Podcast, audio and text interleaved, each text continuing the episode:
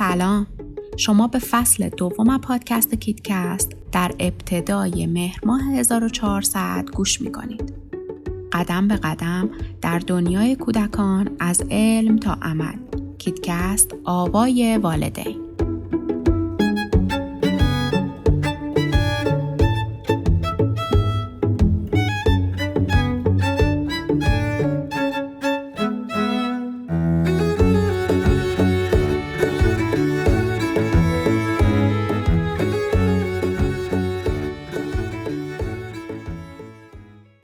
تصویری که جامعه از مادر و پدر بودن به ما میده یه تصویر دوست داشتنی و بیعیب و نقصه. فکر می‌کنم تنها آدمی نباشم که تصور می‌کنم بعد از زایمان روزای رویایی رو پشت سر می‌ذارم. به بچم شیر میدم، میشناسمش و عاشقش میشم. اگرچه این تصویر دوست داشتنیه اما با تصویر و شرایط واقعی ممکنه کاملا متفاوت باشه. همه مادرها به نحوی با یک حس و حال بعدی ممکنه در ابتدای زایمانشون روبرو بشن. اما در بعضی از مادرها این موضوع شدیدتره. در واقع این حالات به دلیل تغییرات هورمونی و شرایط دیگه بعد از زایمان ایجاد میشه و ما به اون افسردگی پس از زایمان میگیم. افسردگی بعد از زایمان چیزی که خیلی کم ازش صحبت میشه و معمولا همه از حس و حال خوب بعد از زایمانشون حرف می‌زنن و در واقع کمتر کسی از احساسات و افکار منفی اون روزها حرف می‌زنه. افسردگی زایمان یک موضوع بسیار شایع اما اصلا افسردگی پس از زایمان چی هست؟ اگر به آمارها نگاهی بندازی می‌بینیم که از هر ده مادر یک نفر از اونها به نوعی با افسردگی دست و پنجه نرم کرده و احتمالا این عدد بیشتر از ده درصده چون این عدد فقط شامل افرادی میشه که به پزشک روانپزشک یا روانشناس مراجعه کردن. اما این نکته را هم در نظر بگیرید که افسردگی با اون حالاتی که مادرها در روزهای اول بعد از زایمان به دلیل اختلالات هورمونی تجربه می‌کنن متفاوته. حدود 80 درصد از مادرها به دلیل اختلالات هورمونی حالات مختلفی رو تجربه می‌کنن. توی این حالت مادران احساساتی میشن گریهشون می‌گیره و در واقع احساسات متناقضی رو تجربه می‌کنن و معمولا این حالات تا حدود ده روز بعد از زایمان کاملا طبیعیه اما افسردگی پس از زایمان خیلی طولانی تره. یعنی دو یا سه ماه میگذره و هنوز مادر این حالات و احساسات رو تجربه می‌کنه. گاهی اوقات هم افسردگی مدتی بعد از زایمان خودش رو نشون میده. در افسردگی پس از زایمان مادر دقیقا همون احساساتی رو تجربه می‌کنه که یک فرد افسرده تجربه کرده.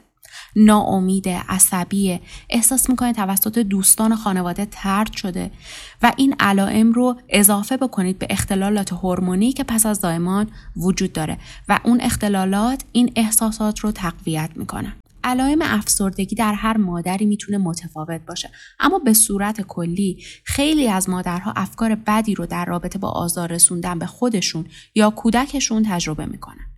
این موضوع به شدت اذیتشون می‌کنه. مشکلات خواب دارن و همیشه نگرانن که ممکنه اتفاق بدی بیفته. مرتب همه چیز رو چک می‌کنن و از اینکه تو خونه تنها باشن میترسن. در این حالت کوچکترین کارها مثل بیرون رفتن از خونه براشون سخت میشه. اما نمی‌دونن که همه اینها علائم افسردگی پس از زایمانه افسردگی پس از زایمان درجات مختلفی رو داره. مثلا در حالات خفیف با یک سری تغییرات در سبک زندگی می‌تونه بهتر بشه. همین که مادر بهش آگاه بشه. با دوستان و خانواده در این رابطه صحبت بکنه خیلی بهش می‌تونه کمک کنه. توی این زمان اگر مادر بتونه استراحت کنه خوب غذا بخوره و کسی حمایت بگیره هم بسیار کمک کننده است. در حالاتی که افسردگی خیلی شدیده بدون شک نیاز به روانشناس یا روانپزشک مراجعه بشه. در کنار کارهایی که پیشتر گفتیم مادر می‌تونه انجام بده گاهی نیاز به مداخله است. این مداخله می‌تونه رفتاری باشه یا به صورت دارو باشه. خیلی وقتها مادرها نسبت به خوردن دارو مقاومت می‌کنن. چون فکر می‌کنن این قرص ها رو اگر بخورن مجبورن تا آخر عمرشون قرص مصرف بکنن. گاهی ممکنه در زایمان بعدی هم حتی دچار افسردگی پس از زایمان هم مادر بشه و این به معنی دائمی بودن خوردن قرص ها نیست. خیلی از مادرها هم نگرانن که مبادا خوردن قرص در روند شیردهی اونها اختلال ایجاد کنه اما نگران نباشید قرص ها معمولا برای مادر و کودک بیضرر و بیخطر هستند اگر ما به عنوان مادر بپذیریم افسردگی بعد از زایمان یک بیماریه پس بدون شک نیاز به دارو داره و مثل هر بیماری دیگه باید به دکتر خودمون اعتماد کنیم. مادران وقتی بعد از زایمان احساسات متناقض رو تجربه می‌کنن به شدت میترسن. اما وقتی تشخیص داده میشه که این موضوع مرتبط میشه به افسردگی پس از زایمان و نسبت به این موضوع آگاه میشن یه جورای احساس رهایی دارن.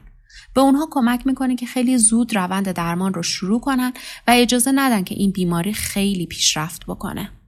چه زمانی این افسردگی بهبود پیدا می‌کنه؟ همین که تشخیص داده میشه و درمان شروع میشه کم کم بهتر میشه.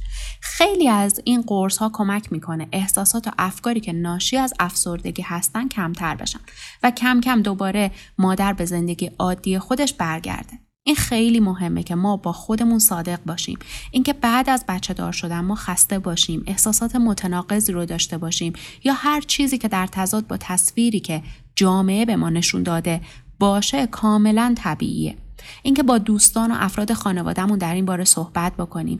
کسی که ما رو درک می‌کنه یا قبلا توی همچین موقعیتی بوده کمک می‌کنه که احساس بهتری پیدا بکنیم و امید داشته باشیم که این موقعیت گذراست.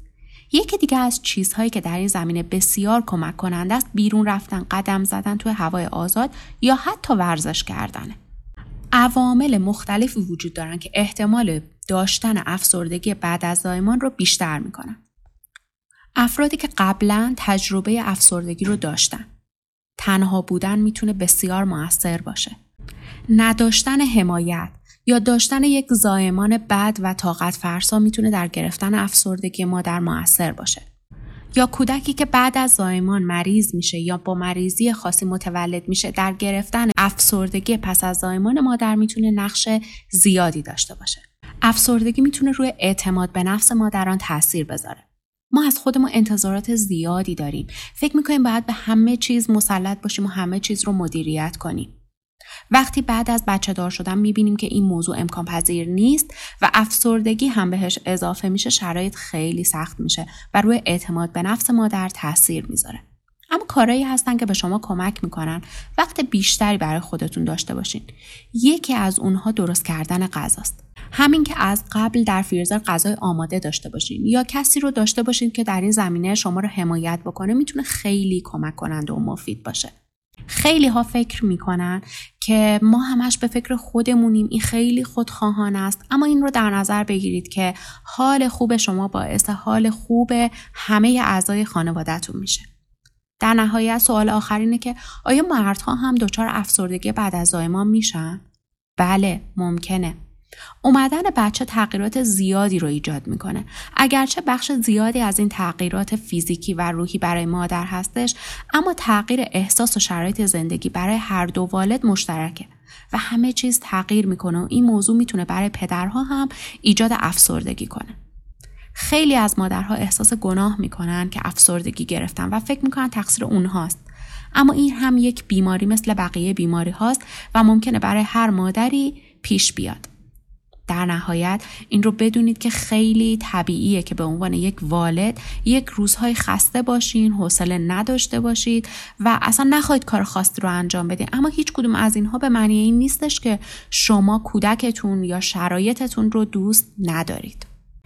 من خودم دچار افسردگی بعد از زایمان نشدم. اما خیلی از دوستانم که دچار افسردگی بعد از زایمان شدن گاهی همون ترس هایی که داشتن از مراجعه به پزشک یا تنها گذاشتن کودکشون منجر شد که تایم طولانی تری درگیر این بیماری باشن و بعد از چند سال خودش رو به شکل های مختلفی نشون بده. و واقعا فکر می‌کنم که لازمه یه جایی به عنوان والد به عنوان یک مادری که تجربه های متفاوتی رو پشت سر گذاشته بعد از تولد کودکش حتما به پزشک مراجعه بکنیم و ازش کمک بگیریم تا این شرایط برامون سختتر نشه.